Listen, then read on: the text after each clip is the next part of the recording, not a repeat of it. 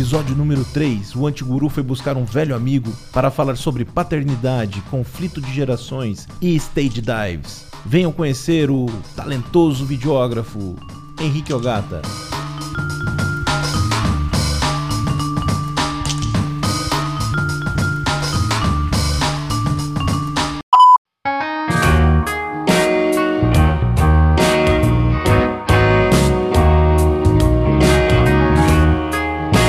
Três, dois, um, boom. Henrique Ogata, seja bem-vindo ao Antiguru. Fala, Diogão. Prazer é todo meu, meu irmão. É isso aí, são quase 30 anos de amizade. Já bateu os 30, não bateu? Acho que em dois anos, 92 mais ou menos. É, desde que a gente era pivete mesmo, né?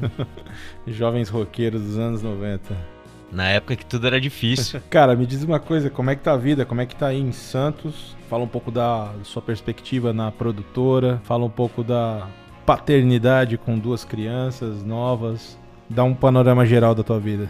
Ah, Diogão, isso aí, cara. Já vai fazer. Vão fazer 12 anos que eu tô morando em Santos já. Eu vim pra cá logo que eu voltei do Japão. E Santos foi legal, cara. Tirando Taubaté, acho que foi a cidade que eu morei mais tempo, assim, que eu moro há mais tempo, né? E Santos foi bem legal porque deu para descobrir várias coisas diferentes. Além do povo santista ser meio peculiar, assim, deu para aprender bastante coisa e deu para começar projetos que estavam na gaveta. Você originalmente é de São José dos Campos, né?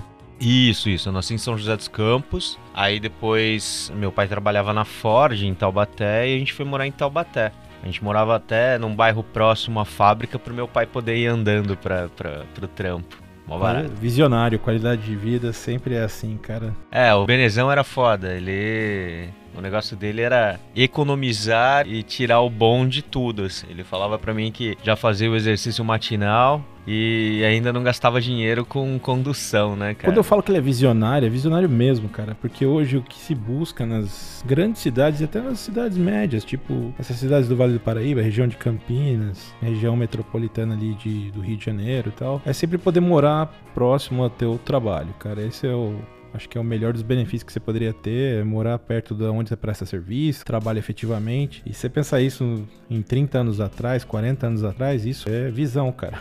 Não consigo chamar de outra coisa. Realmente, é muito complicado hoje. A vida que a gente leva hoje, né, cara? Eu vejo Hoje, por exemplo, eu moro em Santos, que é uma cidade pequena, geograficamente falando, mas com uma população bem grande, né, cara? O trânsito de Santos é uma droga, cara. Às vezes, um, um caminho de 4 quilômetros eu demoro meia hora para chegar em casa, sabe? É ridículo. Mas para quem morou no Japão e ficou vários anos em grandes cidades. Talvez seja um alívio hoje morar em Santos, não? Nem tanto. Ah, cara, vou ser bem sincero para você, o Japão é muito mais tranquilo do que aqui, cara sabe? A questão, questão do transporte, principalmente. Lá você, você não precisa ter um carro, você não precisa, você não precisa pagar. Você tem transporte público bom, sabe? Você tem trem para qualquer lugar. Se, se você não quiser andar um quilômetro, você pega um trem, sabe? Coisa que não existe aqui no Brasil, né, cara? Você vai pegar um ônibus, o ônibus é bacana. Você vai pegar um trem, o trem é limpinho. Você não tem medo de, de roubarem. Lógico que existem os horários de pico e tal, mas a minha vida no Japão era muito mais tranquila do que minha vida aqui no Brasil, cara. Principalmente em relação a isso, sabe? A trânsito, a locomoção, essas coisas. E o novo novo para você? O novo comum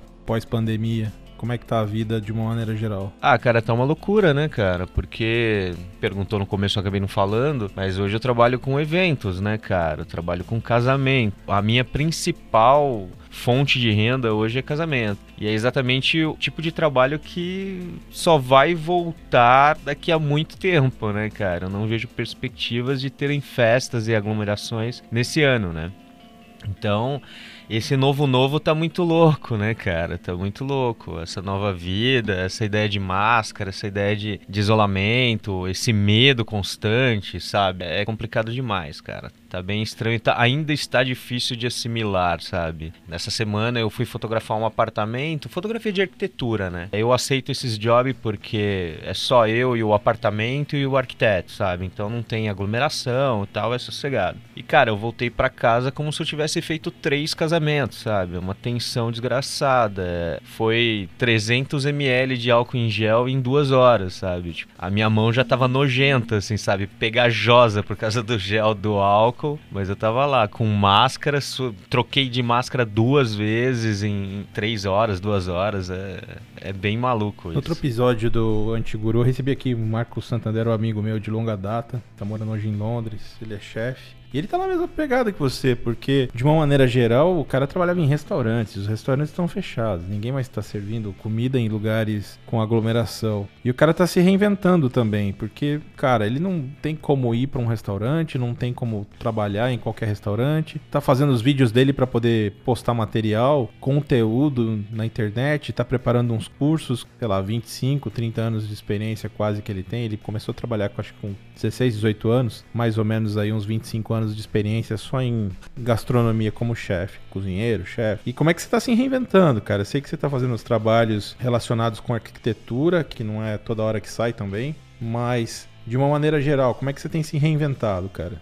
Olha, cara, tem uma palavra que eu não gosto de ouvir ultimamente, é essa bendita reinvenção, sabe, cara? Com o trabalho que eu faço, eu já tenho que me reinventar sempre, sabe? Antes da pandemia, a todo ano eu tinha uma crise de identidade no meu trabalho, sabe? Eu ia procurar curso, ia procurar algum seminário, ia procurar alguma coisa, porque todo ano, no começo do ano, eu tinha essa crise de identidade e eu queria fazer alguma coisa diferente. Então, assim, é, no meu trabalho eu já vivo essa reinvenção normalmente. Hoje eu não consigo pensar como eu vou me reinventar, sabe? É muito complicado pensar, ah, o que, que eu vou fazer? Ah, eu vou fazer curso, sabe? Eu vou fazer um curso online para vender. Isso aí me, me cheira biscoitagem sabe, cara? Tipo, o que, que eu vou fazer de. Ah, eu vou fazer um curso, vou colocar na internet lá para ensinar as pessoas a gravarem com celular. Ah, eu vou fazer um curso de, de vídeo para pessoas iniciantes. Cara, na minha cabeça, talvez até rolasse, mas eu acho que eu acabei perdendo time também, porque no começo, é, quando tudo isso começou, eu só conseguia pensar que todo mundo tinha que parar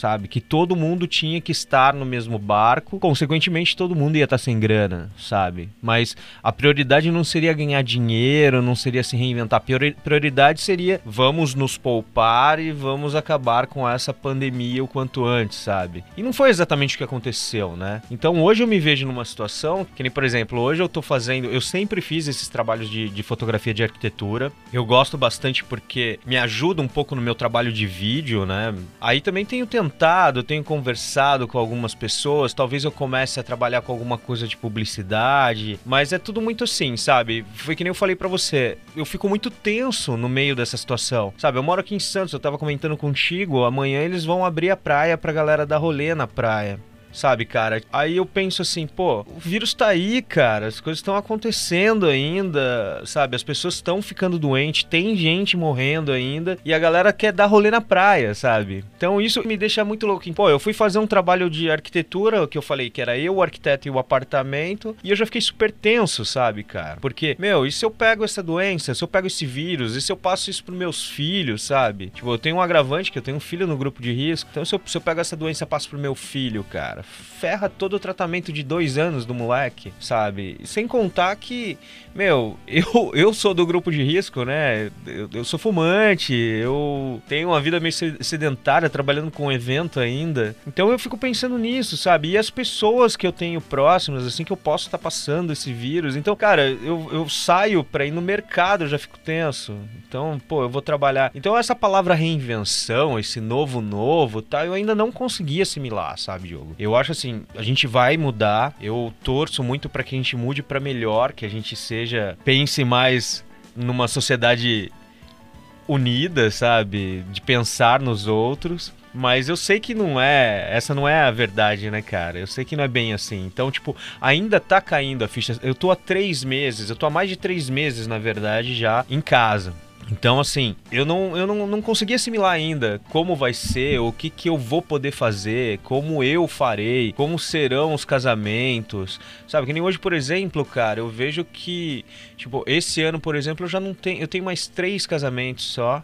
E esses três casamentos, eles vão. É, um já tá vendo pra adiar pro ano que vem. Então esse ano não tenho casamento mais. Praticamente não tenho mais casamento. Eu não sei o que que vai ser, como vai ser. E eu tô pensando em coisas assim, mas eu também, assim, eu acho que não adianta você ficar pensando, pensando, pensando, pensando e ficar doidão. Acho que tem que cuidar um pouco da saúde mental também, né, cara? Então, acho que é por isso que eu odeio essa palavra. Ah, a gente tem que se reinventar. Né? Pô, a gente tem que se reinventar, tem que pensar numa coisa diferente. Mano, tá todo mundo nesse barco.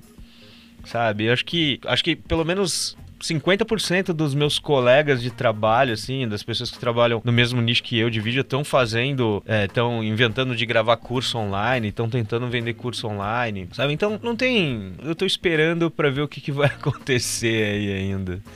Eu não sei. É, são várias coisas que vêm à cabeça, eu imagino, são várias ideias, várias pessoas com receitas milagrosas ou com soluções milagrosas. E a verdade é que, é como você falou, todo mundo tá nessa e de repente mais uma pessoa oferecendo algum tipo de curso, é mais um mercado inundado, cheio de barcos, você sai com o seu barco e bate no barco do lado.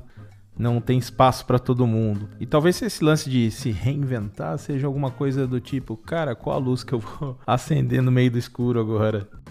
Ah, Diogão, tu me conhece há quase 30 anos, você sabe que eu sempre levei uma vida, assim, eu nunca tive uma vida muito fácil, assim, né, cara? Eu sou meio meio chucro, sei lá, meio cabeça dura, eu quebrei a cara muitas vezes, para mim nunca veio muito fácil. Penso assim, cara, tipo, eu, eu estou fazendo o que eu posso, sabe? De uma maneira que eu não tô atrapalhando ninguém. É, eu ainda sou pró-vida, manja. Tipo, a minha ideia é que eu tô fazendo a minha parte, eu tô ficando em casa, eu, sabe? Não é que nem, ah, eu não votei no Bolsonaro, tá ligado? Mas é, eu tô ficando em casa. Eu tô me cuidando para cuidar dos meus e para que o negócio, no geral, fique bom.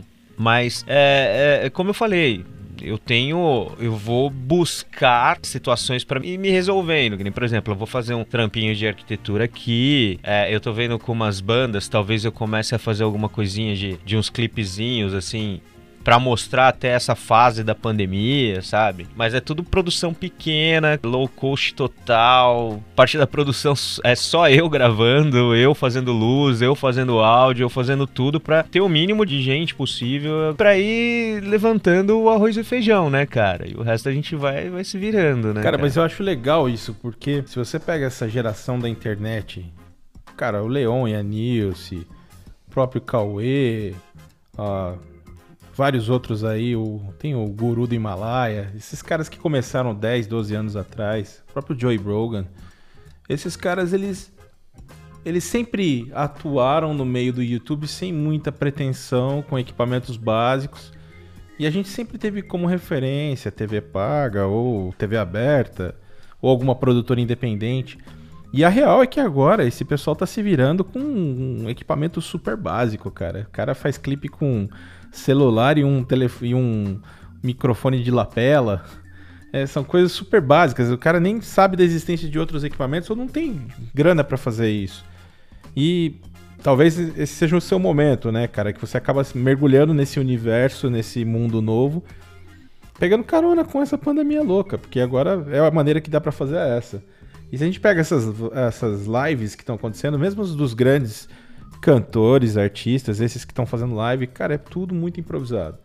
Tirando o Sandy Júnior, que tinha uma equipe gigante lá para fazer. As demais lives, elas são bem, bem, bem simples, cara. E a gente também não pode se comparar com esses caras que, por mais que seja live caseira, eles têm apoio de, de Casas Bahia, tem apoio de é, outros fornecedores aí, outros caras que vão dar um apoio para eles. Mas de uma maneira geral, todo, todo mundo tá se virando, né, cara? É um universo novo. E o que, que você, cara, que é um cara que sempre uh, teve envolvido com mídia, com fotografia, com vídeo, com banda, o que, que você acha desse universo que é uma coisa low-fi, um negócio que não tem tanta tecnologia envolvida, não tem tanta minúcia? Como é que você vê isso, cara, esse universo novo? Cara, eu acho lindo. Eu acho lindo, sabe? Eu acho.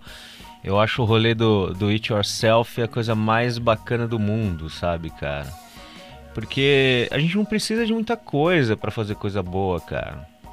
Sabe? É... Eu vejo isso, eu vejo hoje, por exemplo, até no meu trabalho de casamento, cara, que é... a gente faz, faz uns casamentos bem bacanas, assim, tem um nome legal aí no país, já deu um rolezinho bacana, casamento no Rio Grande do Sul, Ponta Porã, Escambau A4. Casamento de, de muita gente. E, cara, até no meu trabalho, eu vejo produtoras hoje que trabalham tipo com uma produtora de vídeo de casamento que o cara vai lá com cinco, seis profissionais, esse é só o vídeo, sabe? Aí o cara mete uma grua, aí é um drone voando o tempo todo. São umas câmeras, tipo, eu, eu cheguei a ver nego gravando casamento com head, sabe, cara? Uma câmera, só a câmera custa 40 mil, 50 mil reais, sabe? E eu acho que a vida é mais simples, né, cara? E a gente, pô, eu, você, que somos das antigas, né? A gente, a gente sabe como era difícil. Antigamente, pra gente fotografar, sair pra rua pra fotografar já era mó treta. Comprar filme era caro, né? Revelar filme era caro. Pra você ter uma. Hoje você tem o um celular que faz tudo. Pô, eu. Eu cheguei, eu faço um monte de videozinho aqui da minha família com meu celular, sabe? É, eu acho lindo isso. Eu acho visceral, né, cara? Eu acho que é de verdade a gente balança, a gente sente, é, a gente faz vídeo, né, cara, de, de gente de verdade, que dá risada de verdade, que, que chora de verdade, sabe? E é que nem banda, cara. Eu fico imaginando, que nem, por exemplo, na época que eu tava no Japão, cara, mesmo estando no Japão e tendo acesso à tecnologia e tal, eu tive uma banda lá e eu conheci um cara maravilhoso, cara, o Sato. O cara Sabe aqueles caras. Tu, tu lembra do Serginho Murilo? É no naipe do Murilo, assim, sabe? Tipo, o cara é um, um gênio nato, assim, sabe? Tipo, o que ele pega para fazer, ele fala: Não, vou pegar. Ah, a gente vai mixar nosso som. E a gente ensaiava num. Ensaiava num estúdio lá do Nabisan. E a vida do Nabesan era o projeto de vida do Sato, sabe? O Nabesan passava o dia inteiro tomando chá e comendo nigiri e trocando ideia com o nego de banda, sabe? Essa era a, a, a, o projeto de vida do Sato. E aí o Nabesan emprestava pra gente uns microfones que ele tinha para microfone na bateria. A gente gravava a bateria no estúdio, gravava lá com uma mesinha de som, gravadorzinho portátil. Aí gravava em casa, no apartamento, as guitarras e baixo e voz e mixava tudo. E cara, quando ficava pronto, é, talvez não, não fosse não fosse o som mais bem equalizado, mais mixado, mais é, poderoso aí no, no, no rolê, mas era foi a gente que fez, sabe? Do começo até o final, sabe? A gente não sofreu influência de ninguém. E, sabe? E eu acho que isso é para tudo hoje que envolve mídia, sabe? Fotografia, eu acho que você não precisa de uma câmera super foda para fazer uma foto boa, sabe? Você não precisa de uma câmera de vídeo com, com equipamentos de estabilização escambau para fazer uma imagem boa, sabe? Eu acho que a gente faz com o que tem na mão e eu acho que esse é o tesão da, da coisa, sabe, cara? Até o lado poético que é sempre dá valor pro conteúdo, né, cara? O que, que você tá produzindo e não tanto pra técnica. Se o conteúdo for poderoso e a técnica for ok, razoável, dentro de um padrão aceitável, não precisa ser cinema qualidade. Cara, hoje é, é, engraçado eu trabalhar com casamento, né? Eu pensar que hoje eu trabalho com casamento, eu vivo de casamento, né, cara? Acho que era a última coisa que eu queria fazer na minha vida e acabei caindo nessa. E, cara, aconteceu um episódio comigo uns tempos atrás quando eu comecei a trabalhar com casamento, eu achei bacana. comecei fazendo fotografia, depois fui pro vídeo. E aí no começo tudo era fazer um vídeo bacana, um vídeo rápido, dinâmico, pá e tal. Cheguei a entregar casamento inteiro em 10 minutos, sabe, cara? É absurdo isso. Era um vídeo super bacana, mas não tinha nenhum conteúdo, sabe? Só tinha imagem louca espacial, mas uma música bem louca e tal. E aí aconteceu uma parada que foi muito foda. Quando eu, meus pais, meus pais faleceram, aí alguns anos atrás a gente tava vendendo as casas que tinham lá em Taubaté, e aí todo esse material de foto e vídeo ficou comigo, né, cara? Não podia ficar com outra pessoa, né? Aí eu peguei essas coisas, cara, tava em casa um dia, meu irmão. Comecei a ver. O Benezão era um tiozão chato. né? Com aquela câmerazinha quadradinha. Dona Rosa vivia fotografando também, então tinha coisa pra caramba. Tem coisa pra caramba. E, cara, uns vídeos mal gravados, sabe? Mal enquadrado, feio pra caramba, tudo tremido. Mas, mano, aquilo foi tão bom assistir, sabe, cara? Mas não era nem por causa da técnica. Eu, assim, nos primeiros dois minutos de vídeo, só ficava prestando atenção nas, nas coisas mal gravadas, né? Mas depois, cara, o conteúdo para mim eu tava assistindo um filme feito em Hollywood, sabe, cara? Porque o conteúdo é muito foda, né? Então, esse conteúdo relevante, sabe, cara? E aí foi aí que eu comecei a mudar meu trabalho também, meu jeito de enxergar as coisas, sabe? Eu acho que você não precisa ser perfeito pra fazer um negócio bacana. Lógico, tem que pensar é, na estética, na plástica do trabalho, mas eu acho que o conteúdo é o mais importante, né? Cara, isso me lembrou de dois conceitos do livro A Câmara Clara, do Holland Barthes, que é o Puncton e o Studium. O Studium que é o objetivo que você quer fazer na fotografia, e o Puncton é tudo que é subjetivo, que é peculiar, que somente o fotógrafo tem, é um ponto especial da fotografia e no caso aí do vídeo. Cara, e, e como é que você eu sei que ah, para algumas pessoas não tem essa decisão, né? O que eu vou fazer na minha vida? As coisas de repente caem no colo ou caem de paraquedas. E você sempre foi um cara do rock, sempre foi um cara voltado para música. Como é que você chegou na fotografia, cara? Foi um, meio que um hobby que começou no Japão. Eu lembro que você fazia umas séries, uns ensaios com, com pessoas de rua no Japão, mostrando um lado do Japão que ninguém imagina que tem e tal um ensaio que eu gosto muito, por sinal. Você até publicou umas fotos uns dias atrás.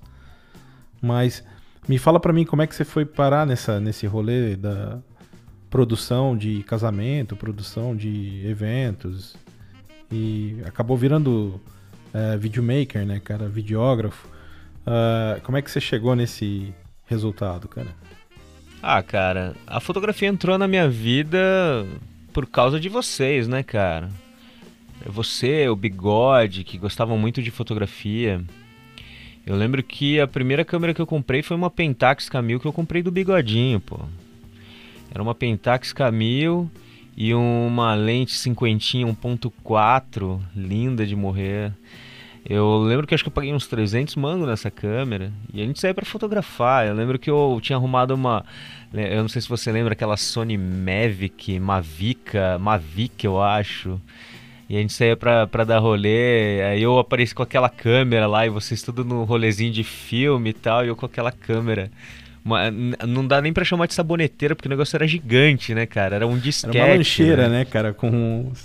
É, é, exatamente, parecia uma lancheira, cara.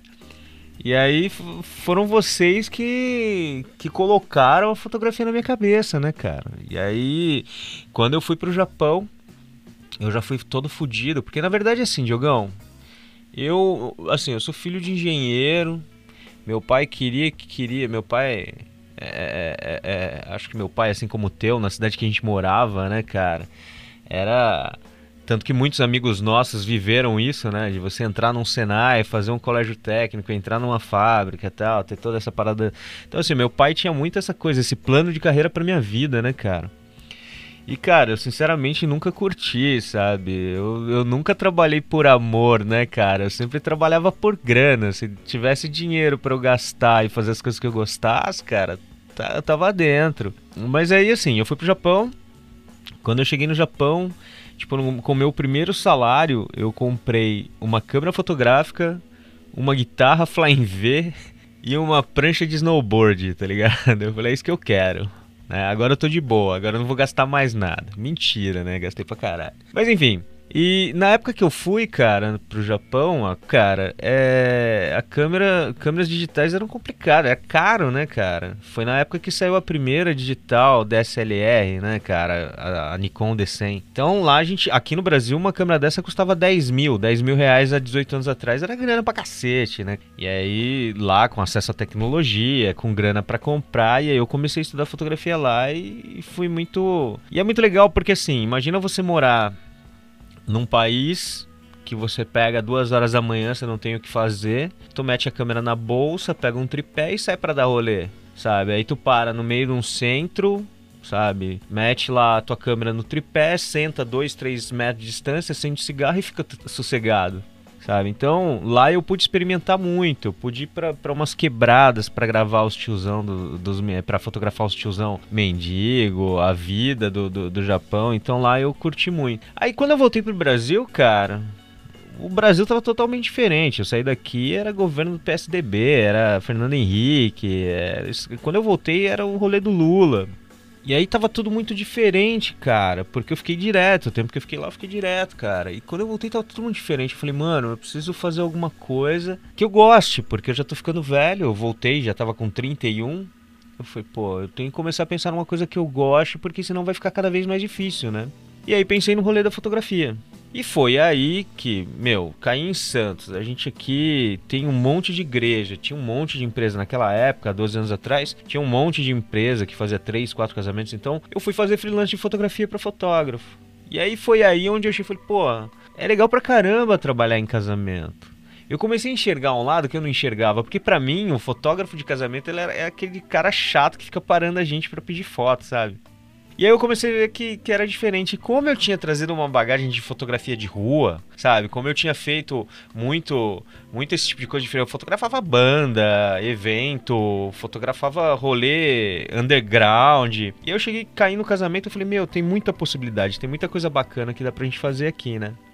E foi aí que eu caí no casamento e curti, cara. E tô aí felizão até hoje. É uma coisa que a gente tem em comum. Eu cheguei a trabalhar como fotógrafo Fiz alguns frilas de casamento, batizado. Durante dois anos depois que eu voltei ao Brasil, em 2003, e fiquei até 2005 fazendo esse rolê de fotografia. E uma coisa que tinha claro para mim é, cara, eu fiz uma faculdade, eu vou seguir no mercado corporativo, mas se eu, se eu seguir na fotografia, talvez eu seja feliz agora, mas eu, é uma, a fotografia é uma coisa que eu gosto muito. Então eu vou transformar o hobby em trabalho. Eu tinha uma, uma uma visão assim, que se eu transformasse meu hobby em trabalho, talvez ele não fosse tão legal para mim. Porque a gente atrela, né, a questão, você vem com aquela tradição de que trabalho é suor, é raça. E é, um... é, não, mas aí é que tá. Deixa eu, deixa eu abrir um parênteses aí. Você sempre, eu te conheço há bastante tempo, cara. E você sempre foi tiozinho nesse ponto, cara. Você sempre foi um cara muito, oh, tem que pensar no futuro ah, não sei o quê, porque eu vou. Você sempre foi o cara que guardava uma economia, você sempre era o cara que, tipo, é, é, é, pensava nessa estabilidade, sabe? Uma coisa que eu sempre invejei muito porque eu nunca consegui fazer isso, tá ligado? Eu sempre fui porra louca, fui muito porra louca. Mas é. Você sempre foi assim, cara sabe? Você tem isso contigo, assim, né, cara? De, ah, eu vou pensar, eu vou fazer e tal. Tanto que até esse projeto aqui, esse Antiguru, eu tô esperando essa bomba sair faz tempo, cara. É um cara meticuloso. É, o planejamento ele é árduo aqui. O Antigura era para ter saído mais ou menos por volta de final de março, começo de abril. Você sabe que a, a ideia era bem mais megalomaníaca, né? Era para ser um videocast com pessoas, convidados no local fixo iluminação e tudo mais. E aí a pandemia foi um, um, balde de água fria que acabou engavetando as ideias, mas o que me trouxe aqui para o Antiguru foi ficar um mês parado no meu apartamento. Minha família estava no interior, eu tava vinha para São Paulo para poder consertar meu carro. Por alguma razão eu tive que vir para cá, cara. Eu bati o carro na estrada, numa estrada que muito difícil bater o carro. Acabei vindo para São Paulo. E aí que ficando aqui sem fazer nada, trancado, eu falei, cara, não vai rolar o Antiguru. Eu comprei um puta de um equipamento legal, me preparei, aprendi bastante coisa, estudei bastante, me planejei. Aí eu fiz um back to basics e falei, meu, ok, vamos, vamos soltar um um podcast de áudio, então, pelo menos, cara. Porque já que é pra fazer áudio, pra fazer como é uma coisa bem feita, então faça um áudio bem feito. Já é um bom caminho. Porque iluminação, vídeo e mais áudio são três coisas, são três componentes, três dimensões. Então resolvi engatar nessa do, do, do Antiguru. Mas realmente, cara, sempre foi um pouco mais é, quadrado na ação de me jogar. Mas, o, sinceramente, sempre achei que ir para um lado mais alternativo eu poderia matar esse tesão que eu teria que eu tinha por fotografia ou por algum tipo de, de arte. E, e é, a vida tá sendo assim, cara. Tá sendo no, no paralelo, trabalhando normalmente, como eu sempre faço, e uh, nos finais de semana, na hora, nas horas vagas, tocando os projetinhos. Mas me fala mais de você, cara, dos teus projetos que você tá pensando em desenvolver. Cara, hoje eu penso muito no, no, no hoje, sabe, cara? Tento, tô tentando viver um dia de cada vez mais ou menos como eu sempre fui. Só que agora eu começo a me preocupar um pouco com a idade, né, cara? Trabalhando com um evento, né? A gente já não é mais moleque. Depois que a gente passa dos 40, o negócio começa a ficar mais pesadinho. E aí a gente começa a se preocupar um pouco mais com isso, né, cara? Eu tenho me preocupado muito com isso, assim, com o tempo passando e como que eu vou fazer para continuar. E, cara, na verdade acho que é isso, cara. Eu, eu, o meu projeto hoje é, é um dia de cada vez. Eu tenho algumas coisinhas guardadas sim, mas ainda estou pensando ainda em como vou fazer, em como vai funcionar. Então, ainda estou lapidando muita coisinha, mas nada muito concreto ainda. Cara, e você, assim como eu, tem filhos novos. Você tem um, uma filha de 4 anos, Melicinha, Arthur com 11, Hiroshi com 21 e Luana com 23. Cara, que escada louca é essa, cara? Fala pra mim. Sei lá, eu, eu sei que a gente tá velho, mas 42 anos é um jovem senhor ainda. Vamos nos classificar dessa maneira. É, cara, é complicado, né, cara? Eu comecei, eu comecei a ter filho cedo, mas eu acho que assim, cara, as coisas acontecem do jeito que tem que acontecer. Eu acredito que se eu não tivesse começado a ter filho cedo, talvez eu tivesse estivesse morando com meus pais até hoje, sabe? Então, foi meio que um pé na bunda para começar a vida de verdade, né? Então, hoje eu tenho a Luana, que tá com 23, foi a primeira. Eu tinha 18 para 19 anos quando ela apareceu na minha vida. E foi punk, né, cara? Tipo, tive que largar tudo, sair da casa do meu pai e fui tentar a vida, né, cara? Foi aí que minha vida começou de verdade, assim, né, cara? E depois a Luana tem uma mãe, aí depois tem o Hiroshi, que é de outra mãe, tá com 21 agora. E aí depois eu fui pro Japão. Quando eu fui pro Japão, a Luana tinha 5 e o Hiroshi tinha, tinha 3 anos, sabe? Eu tinha muito contato com eles, eu mesmo não, não morando com eles mais, mas eu os via sempre, pegava sempre, acho que você lembra, né, dos dois comigo.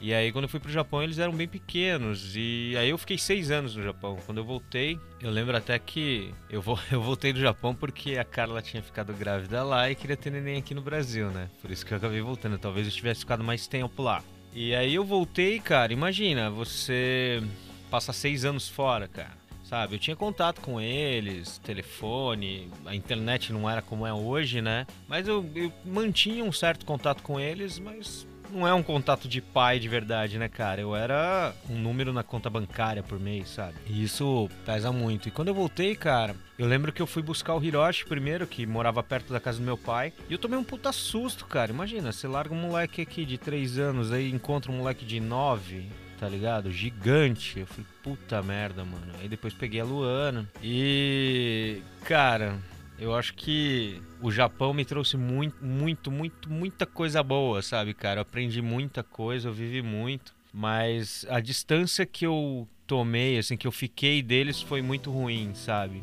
Eu tô há 12 anos no Brasil e eu acho que até hoje eu ainda tenho pouco. Eu, eu sinto alguns problemas de ter deixado eles tanto tempo longe, assim, sabe? Nessa parte da primeira infância. Então a gente acabou. Assim, hoje, hoje não. Assim, o Hiroshi já morou comigo uns tempos. Eu tenho uma relação muito foda com a Luana. Ela virou minha brother, assim. Mas a gente sofreu muito no começo, assim, sabe? A gente sofreu muito. É uma coisa que, que me pesa bastante. E aí depois veio o Arthurzinho, que tá aí agora com 11. E. Algum tempo atrás a Carla queria ter mais um, mais um, e a gente, a gente trouxe a a Melicinha pro mundo. A Melicinha é meu xodózinho, é meu chiclete. Se bem que o Arthur também é bem chicletão, assim. Mas agora ele tá numa fase meio engraçada, sabe? Tá começando a virar homem, começa a nascer pelinho, começa. Aí não quer ficar muito perto, não quer abraçar, sabe? Essas coisas assim, cara. O que é normal, né? Mas é isso, cara. É muito louco, é muito louco. Tipo, eu tenho. A minha filha mais nova podia ser filha da minha filha mais velha, né? É, se seguisse os, os mesmos passos. Eu tenho uma irmã de teve filho aos 17, hoje com 48. ela é a avó de um garoto de 5. Então, assim, é uma coisa bem comum, né? É, não, eu, eu, não sei se, eu não sei se você lembra, mas eu também já virei vô, né, cara? O Hiroshi teve uma filha, né, cara? Aí agora no final do mês ela vai fazer um ano, a Liz. Porra, eu sou vô, cara, tem noção? É muito louco isso, mano. É uma coisa de geração que é muito engraçado, cara, porque essa relação que você tem com eles é parecida com a relação que meu pai teve com meu avô. Porque meu pai teve minha irmã aos 22 anos e meu avô tava tendo a última filha aos não sei quantos anos, mas eu tenho uma tia que tem a mesma idade da minha irmã mais velha. Então é, é uma coisa que no passado acontecia muito, né? As, as, pessoas não paravam de se reproduzir e não tinha televisão da Toshiba, não tinha nada, não tinha internet, não tinha WhatsApp. Ah, cara, mas filho é bom demais, cara. Você tem filho, você sabe o quanto é legal, cara. A gente sempre pensa em, pensa em ter mais filhos. Eu acho que é só uma questão de, como você falou lá atrás, né? Eu sou um cara extremamente planejado, um cara meio burocrático na vida para se planejar. Então, para mim é muito complicado planejar para caber mais um. Eu sei que cabe, eu sei que várias pessoas têm, onde come um, come sempre mais uma outra boca, mas eu sempre olho com um pouco de cuidado para essas questões. E é, até que ultimamente tem conversado bastante sobre possibilidade de um segundo filho. É, Diogo, hoje eu vejo meus filhos, assim, inclusive a Luana e o Hiroshi, são minha razão, assim, sabe, cara?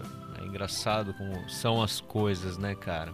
Eu vejo, que nem, por exemplo, eu tenho o Arthur que ele tem uma doença, uma doença crônica autoimune que se chama PTI.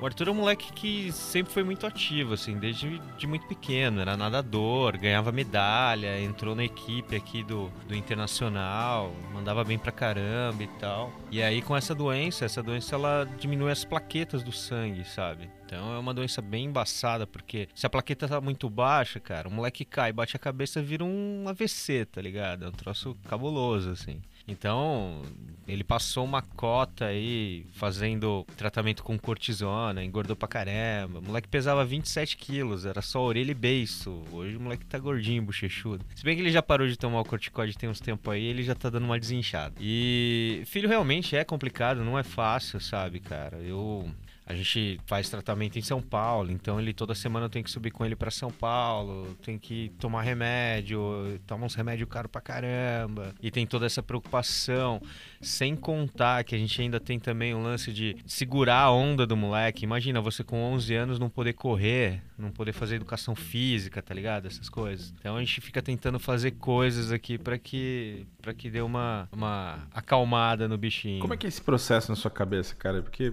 eu imagino que a cada filho que você tenha, você acaba melhorando mais como pai. Porque você acumula experiência, e daí vem o filho. Algumas coisas vão se repetir, outras coisas vão ser novas, os dilemas novos e tal. Mas como é que você usa essa experiência, cara, com. Porque você teve filhos em períodos diferentes. Mesmo a Luana, são dois anos de diferença de Luana pra Hiroshi. E daí você tem um gap aí de, de 10 anos pra Arthur. E mais 5 anos. Mais 6 anos, na verdade não, sete para Melissa de quatro. Então, eu imagino assim, cada fase Henrique Ogata com um novo uma nova visão de mundo ou não? Para você, você acha que você não mudou muito? Como é que você vê isso daí? Ah, Diogão, eu tenho eu tenho uma vantagem nisso tudo é que eu tive um pai muito foda sabe? O Benezão foi um cara fantástico, assim. Ele, acho que que ele me, me deu de mais importante, que ele deixou mais importante para mim foram os ensinamentos, assim, sabe? O Benezão era um cara muito pé no chão, era um cara que tentava muito ser justo, inclusive ele sempre citava para mim, ele falava, cara, ser bonzinho é fácil, ser justo que é difícil. É, então ele é um cara, sempre foi um cara muito assim. E eu sempre tentei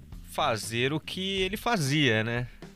Lógico, da, da, da, forma que, que dá, né, cara? E eu vejo assim, por exemplo, cara, é, eu ensino meus filhos, inclusive ensino a Melissa, sempre ensinei todos eles, que eles podem fazer o que eles quiserem. Sabe, eles podem fazer o que eles quiserem da vida deles, como eles quiserem, a vida é deles e eles fazem como eles quiserem. Só que tudo que eles fizerem tem uma consequência. E a consequência eles vão ter que arcar. Não adianta entendeu? E eu, eu, eu, sempre me baseei muito nisso, mas é lógico que existe diferença. Eu, por exemplo, a Luana, cara, a Luana é, veio na minha vida e, meu, foi um furacão na minha vida, cara, porque, tipo, eu não trabalhava, era um puta vagabundo, morava com meus pais, sabe? Tinha a Dona Rosa que ficava me alisando, era foda, velho. E aí, de repente, eu me vi numa situação que eu tinha que cuidar de neném, a Luana ainda nasceu de oito meses, Né? Então no começo a bichinha chorava pra caramba e eu saí da casa dos meus pais e tal. Então teve tudo isso, assim, cara. A, a minha relação também não, demorou, não durou muito tempo, porque era duas crianças, né, cara? E com o Hiroshi também foi parecido. Tipo, é, era mais difícil, assim.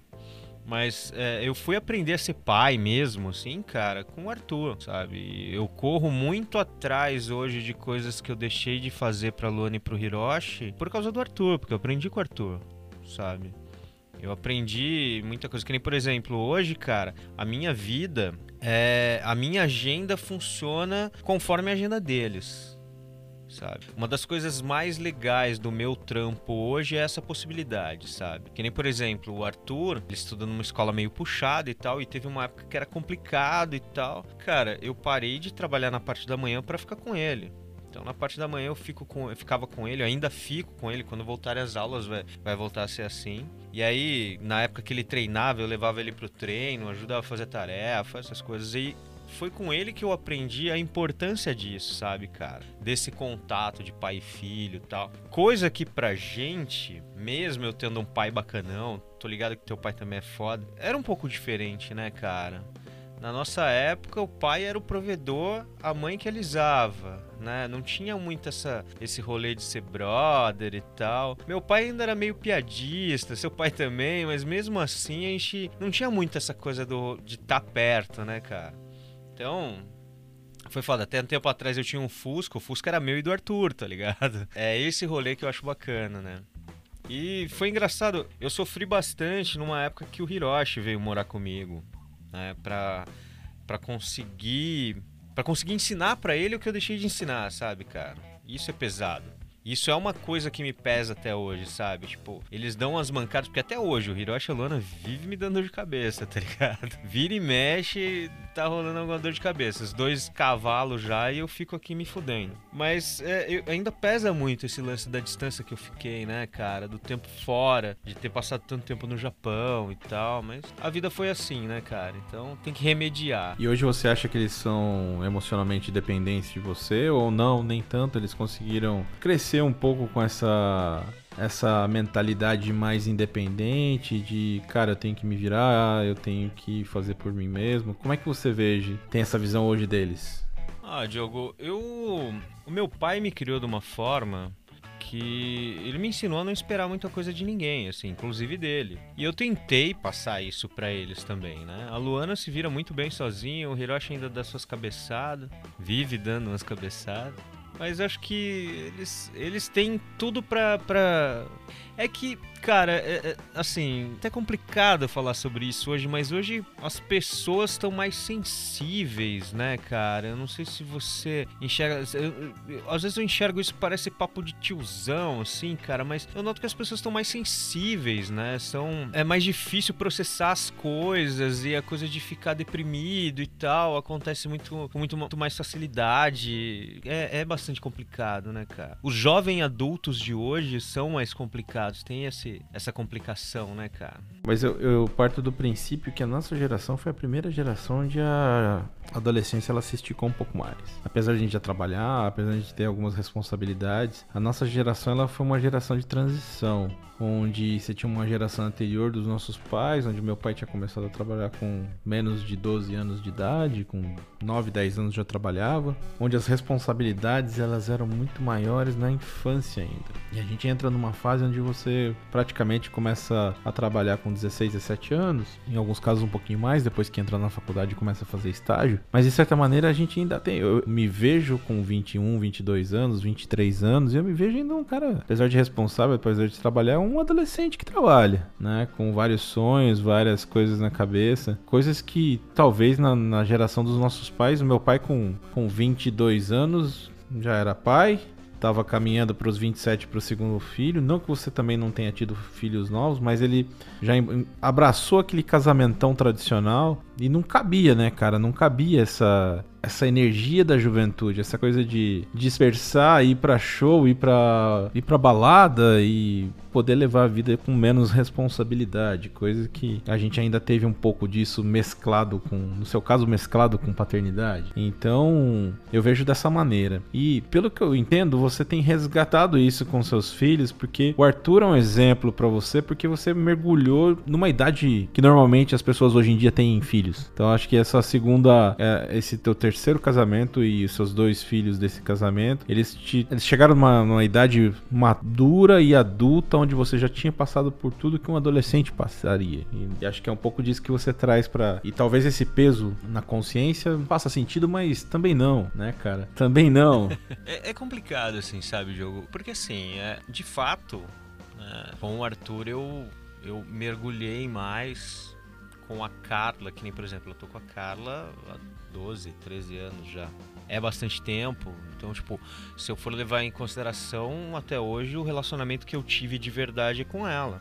Né? Eu tenho dois filhos com ela tal, é o relacionamento que eu tenho. Mas eu acho que muita coisa vem, vem com a maturidade, sim, sabe? Vem você aprender a dar valor para algumas coisas que normalmente a gente não dava. É, você falou da gente ter uma, uma adolescência mais esticada, né, cara? Porra, eu tinha filho e tava montando banda né, cara? Eu acho que classe A. Eu lembro que quando, quando eu montei a banda com, com o chileno na época, era assim, cara. Tinha, tinha neném com banda e indo pra show e fazendo show e tal. Então, eu não sei, eu acho que a gente teve. A gente é a primeira geração, assim, com mais liberdade, né, cara? É, e hoje eu vejo, que nem, por exemplo, eu vou em show com o Arthur. Eu fui, esses tempos atrás, a gente foi num show do Garage Fuzz com o Dead Fish. E o Arthur assistiu o show lá sentadinho do lado do Marcão da bateria, tá ligado? Sabe? Tipo, eu dando moche, tá ligado? Com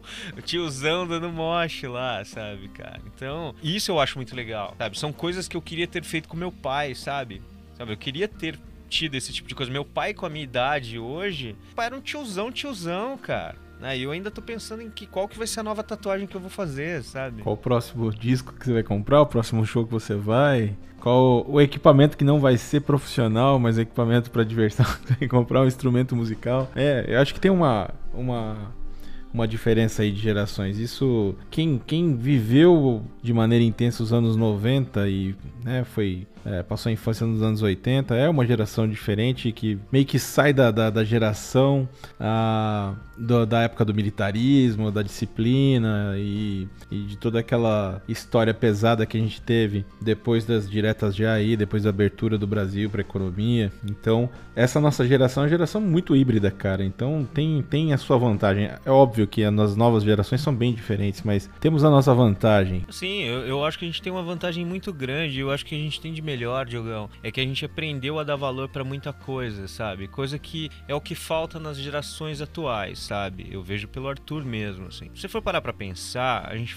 a gente foi criancinha, a gente passou nossa infância nos anos 80, com todo aquele resquício de de ditadura, sabe? Estudando educação moral e cívica, tendo que cantar hino do Brasil toda segunda-feira e com todo esse rolê, assim, sabe? E aí depois a gente, a gente viveu a nossa adolescência, cara, na, nos anos 90, nos anos do bunda lelê, tá ligado? Era mulher pelada na, na, na TV e, e tudo tava liberado, sabe? E, o roupa, roupa neon era bacana, tá ligado? Então a gente, a gente conseguiu ver, é, é, amadurecer passando por muitas coisas. Eu vejo o Arthur hoje, por exemplo, não precisa nem muito, assim, eu vejo o Hiroshi hoje, por exemplo, que tá com 21 anos, ele não, ele não passou pelo que a gente passou. Hoje tudo é mais fácil. Hoje você compra um celular, você. Meu, pra eu ganhar uma bicicleta foi treta quando era moleque sabe? Tipo, para eu poder ter grana para sair para dar um rolê, eu tinha que trampar, senão meu pai não ia me dar grana o suficiente para eu sair e fazer um rolê bacana, né? Então a gente aprendeu a dar valor, acho que hoje a gente tem essa vantagem, a gente dá mais valor para as coisas do que a galerinha nova hoje dá, é, né? São tempos diferentes, tempos de abundância, né, cara? Nosso década de 80, talvez no começo dos anos 90, refrigerante era uma coisa, era uma commodity que você comprava para bem de consumo, né, cara? Você comprava uma vez por semana Coca-Cola de um litro. Porra, meu irmão, eu lembro. Meu irmão, tu falou do refrigerante, cara. Eu lembro que a minha felicidade no domingo era pegar o casco de Coca-Cola de um litro pra ir na mercearia comprar uma Coca-Cola e um pacote de, de queijo ralado pra macarronada, tá ligado? Era comer o macarrão e esperar os trapalhões, cara. Era a felicidade de domingo, meu irmão. Trapalhões que hoje jamais fariam sucesso com as piadas. E a gente tem que entender porque isso é um, é um tempo confuso, né, cara? É um tempo que, ao mesmo tempo que eu respeito o que era o passado porque fazia sentido naquela época, hoje não cabe mais. E hoje a gente tem todo esse movimento rolando, é, as estátuas sendo é, derrubadas em virtude de que ainda tem muita repressão, ainda tem muita coisa acontecendo. As pessoas que ficavam caladas e por anos ficaram caladas, agora não, cara, a gente pode levantar a voz. Como é que você vê esse, esse novo período, cara, onde o que era certo nos anos 80 e 90 hoje é totalmente no avesso? Você respeita o passado, mas também respeita essa, esse período de consciência maior agora? Como é que você vê isso? Cara, eu acho lindo esse período de consciência, sabe, cara?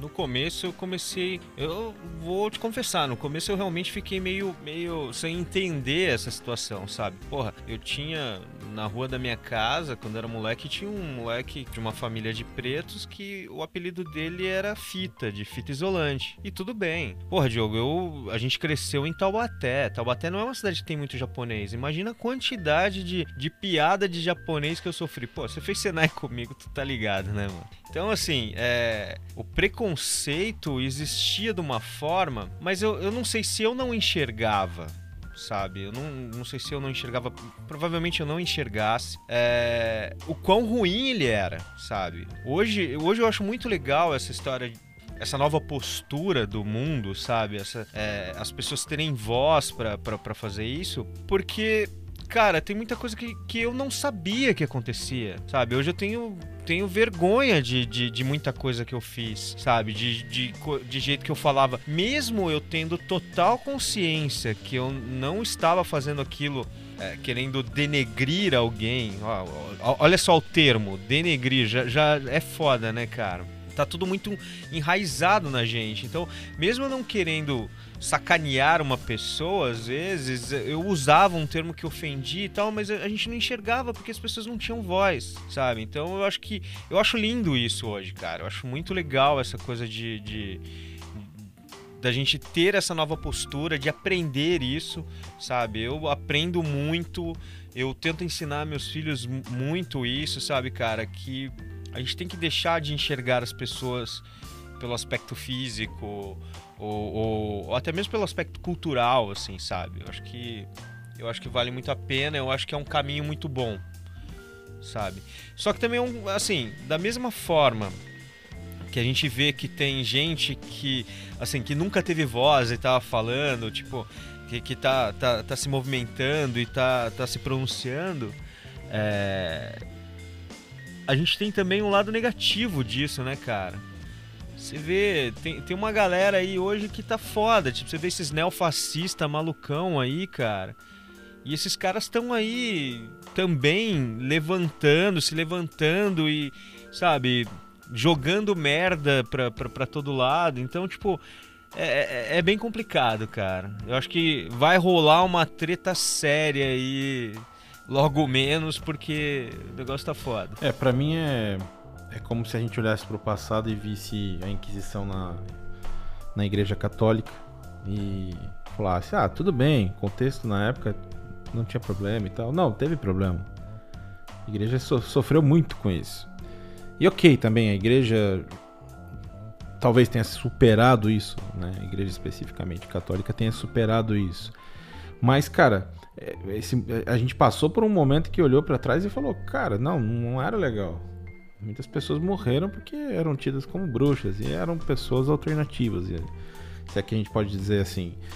E da mesma maneira, cara, não faz sentido agora nesse movimento uh, Black Lives Matter alguém olhar e falar assim: como assim? Vão derrubar as estátuas? Vão, vão acabar com a história? Sim, cara, a história está sendo revista, cara. É, eu acho isso perfeito. Acho perfeito. Eu acho que, acho que o que a gente tem o que a gente tem de melhor, cara, é essa capacidade de reciclagem, cara. Eu acho que você é pai de criança, acho que a gente tem que criar gente melhor, sabe? Eu acho que tudo, tudo parte do princípio que você não tem que se preocupar com o mundo que você vai deixar para os seus filhos. Você tem que se preocupar com os filhos que você vai deixar para o mundo. Sabe? Eu acho que isso é o mais importante. E eu acho muito legal isso estar tá acontecendo, eu estar tá enxergando isso hoje e ter a possibilidade de me redimir, sabe? E eu acho que a melhor maneira que eu tenho de me redimir pelo, pelos anos que eu vivi no meio desse, desse mundo preconceituoso que eu, sabe, mesmo sem saber, né, é, o nosso passado, os anos 90, sabe, enfim. Acho que a melhor maneira que eu tenho de me redimir disso é criar meus filhos é, com essa consciência sabe? Que as pessoas são mais do que aparentam, que não é legal você fazer piada com a aparência de ninguém, sabe? E eu escuto muita gente falar ainda, cara, tipo, ah, isso é mimimi, isso é mimimi, esse povo com mimimi. Na minha época a gente fazia isso, eu fazia aquilo. Cara, não é, mas estava errado, sabe? A gente viveu anos fazendo coisa errada e a gente vai, pô, a história é assim, cara, o ser humano é assim, ele tem que evoluir. Eu acho que isso faz parte da evolução, sabe? Eu acho que você aprender que qualquer vida importa, sabe, cara? Eu acho que isso faz com que você evolua, isso te torna uma pessoa melhor e faça com que você deixe filhos melhores para esse mundo, né, cara? É, eu tava comentando, eu não lembro com quem que eu tava conversando esses dias, cara. Eu falei, mano, não pode ser normal. A gente tava, a gente tava, teve uma época, pouco tempo atrás, cara. Eu tava andando na, na, na rua, eu moro um bairro bem residencial, bem tranquilão, assim. Aí fica uma galera, tem uma galera que dorme na rua, aqui por perto tal. E aí, cara, assim, um dia eu tava passando e o cara tava com metade do corpo dentro da lixeira procurando comida. E eu tava conversando com um camarada meu, eu falei, mano, essas pessoas estão ficando invisíveis, cara. Isso não pode ser normal, sabe? Isso não pode ser normal, sabe? E eu acho que é isso que é evolução, cara. A gente aprender isso, sabe? Aprender que não é não é só você ser um umbigo, não é só você ter. Eu acho que é, é, é um círculo, né, cara? Tipo, eu comparo, eu comparo o Brasil assim com o Japão porque eu morei muito tempo no Japão. Mas assim, eu acho que as pessoas têm que ter dignidade, independente do que, do que elas forem, do que elas tiverem, as pessoas têm que ter direito a uma vida digna, cara. E no Japão, cara, com qualquer trabalho que você faça, eu tô trabalhando, você ganha o suficiente para você ter uma vida digna, para você pagar suas contas, pagar seu aluguel, para você comer, para ter uma vida digna, Diogo. Sabe? Diferente daqui do Brasil, cara sabe? Com essa pandemia, então, cara, cara, não é parar de trabalhar, não é perder emprego que vai matar muita gente, não é nem o vírus que vai matar muita gente, cara. O que vai matar, o que mata muita gente é a diferença social, cara, esse abismo social que a gente tem. Né, cara? Porra, eu vejo você pega o sistema único de saúde aí o SUS, é lindo, cara. Sabe? Mas é tanta grana desviada do bagulho, cara. Sabe? Quando você vai pesquisar a fundo isso, cara, você vê que, mano, cara, é, é impressionante, cara. Impressionante como as pessoas conseguem pensar dessa forma, sabe? Conseguem fazer coisas que. Mano, é, é foda, é foda. Eu fico, eu fico sem palavras né, quando a gente começa a falar disso, cara, porque eu acho foda, cara. E olhando para essa sua relação com o mundo, relação com os filhos, essa sensibilidade que você tem aguçado, né? Você foi. tocou em banda há muito tempo, então tem que ter um, um feeling, tem que ter uma, uma emoção que aflora a pele. Quando você de repente olha para o seu dia a dia, para o seu trabalho, eu acho que você acaba carregando isso, né, é, Henrique? Você acaba levando um pouco dessa sensibilidade para o dia a dia para poder entender, no seu caso, as produções que você vai realizar para casamento ou para qualquer outra uh, evento que você fotografar. É, acho que tem um mix aí, né? Tem essa sensibilidade, tem a questão da, da gente ser de uma geração diferente, tem a questão da liberdade, tem a questão de não ser tão quadrado na idade que estamos. É, você acha que isso faz muita diferença no seu dia a dia?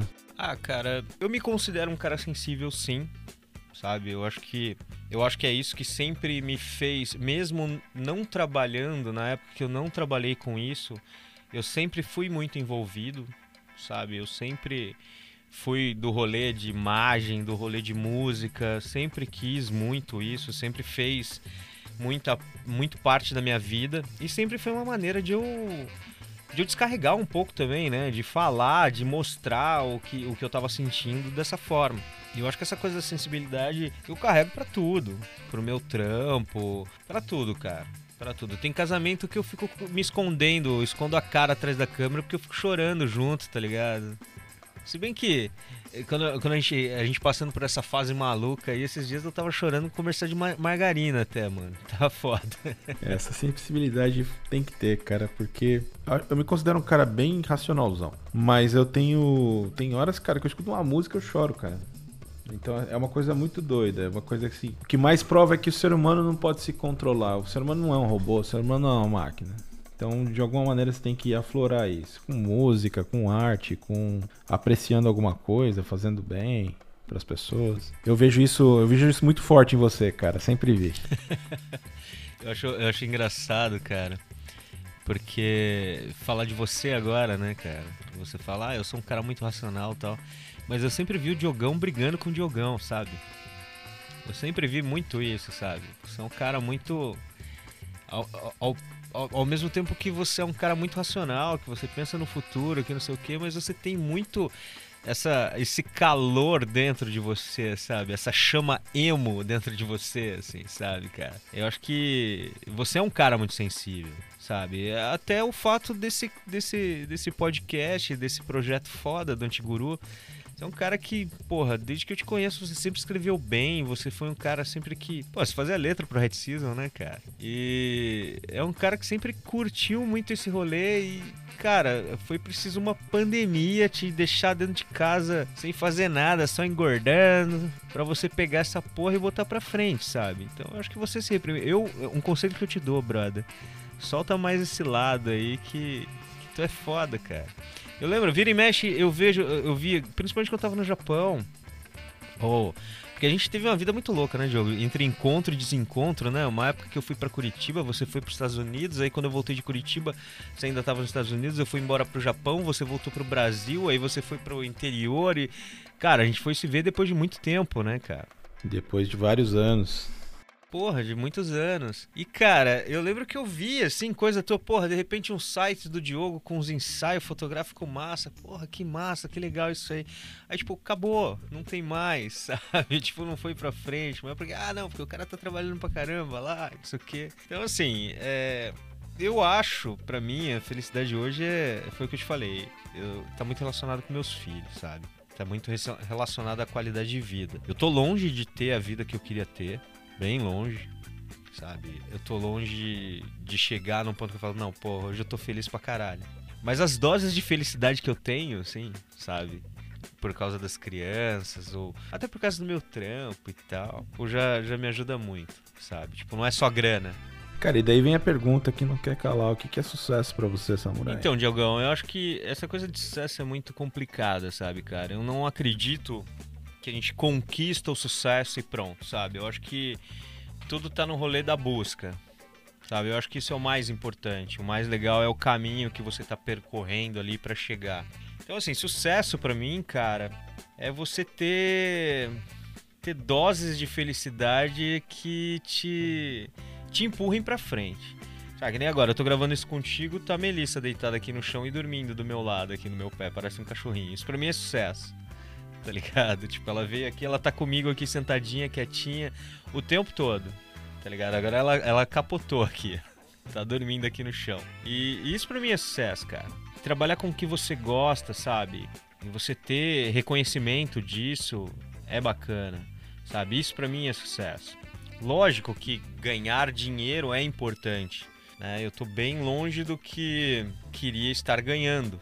Só que assim, tem alguns conceitos que você deve ter tido quando era criança. Você aprendeu isso também na, na sua vida com seu pai, na, na, cidade que a gente morou. Aquela, alguns conceitos que para mim já não existem mais. por exemplo, eu, eu tenho comigo que eu não vou me aposentar, tá ligado? Não existe estabilidade. para mim não existe estabilidade. E eu vou ser bem sincero, eu não quero um trampo estável sabe? Eu não quero ser um robô e fazer a mesma coisa todo dia, sabe? E isso para mim é sucesso. É, hoje eu faço o que eu curto, é, a minha rotina é muito louca, cada dia eu tô fazendo uma coisa diferente, eu tenho tempo para ficar com meus filhos, sabe? É, meu, mesmo nessa pandemia eu ainda tô conseguindo dar um jeito, sabe? Eu consigo me virar. Então, sucesso para mim é isso, cara. É ter essas dosezinhas de felicidade, sabe? Tipo ali, ó, sendo ejetado e me empurrando para frente, sabe? Hoje é ter sentido, sabe? Eu acho que a minha vida tem sentido. Meu trabalho tem sentido, sabe? Eu enxergo, é que nem meu trabalho mesmo, cara. Tem muita gente que você fala assim, pô, eu tenho uma produtora. Às vezes eu converso com os caras do cinema, sabe? Galera do cinema que tem lá aquela produção maravilhosa, aquele monte de gente, tem 50, 50 maluco, um. Cara, o, operador de câmera, aí tem o operador de foco, aí tem o diretor que tá lá cortando, aí tem a fulana. Cara, às vezes converso com essa galera, a galera, tipo, torce o nariz. Pô, mas você trabalha com casamento. Mano, trabalho com casamento, velho. E eu acho muito louco que daqui a 20 anos, todos os casais que eu fiz casamento vão, vão lembrar de mim, cara. E de uma forma muito legal, tá ligado? Vão lembrar, pô, aquele japonês lá, que massa trampo que ele fez para mim. Isso para mim é ter sucesso, sabe? E, e isso aí que vai me fazendo percorrer esse caminho sabe? E o que, que vai ser pra frente, como vai ser, onde eu quero chegar, eu não sei, cara. Eu quero ter esse combustível sempre, sabe?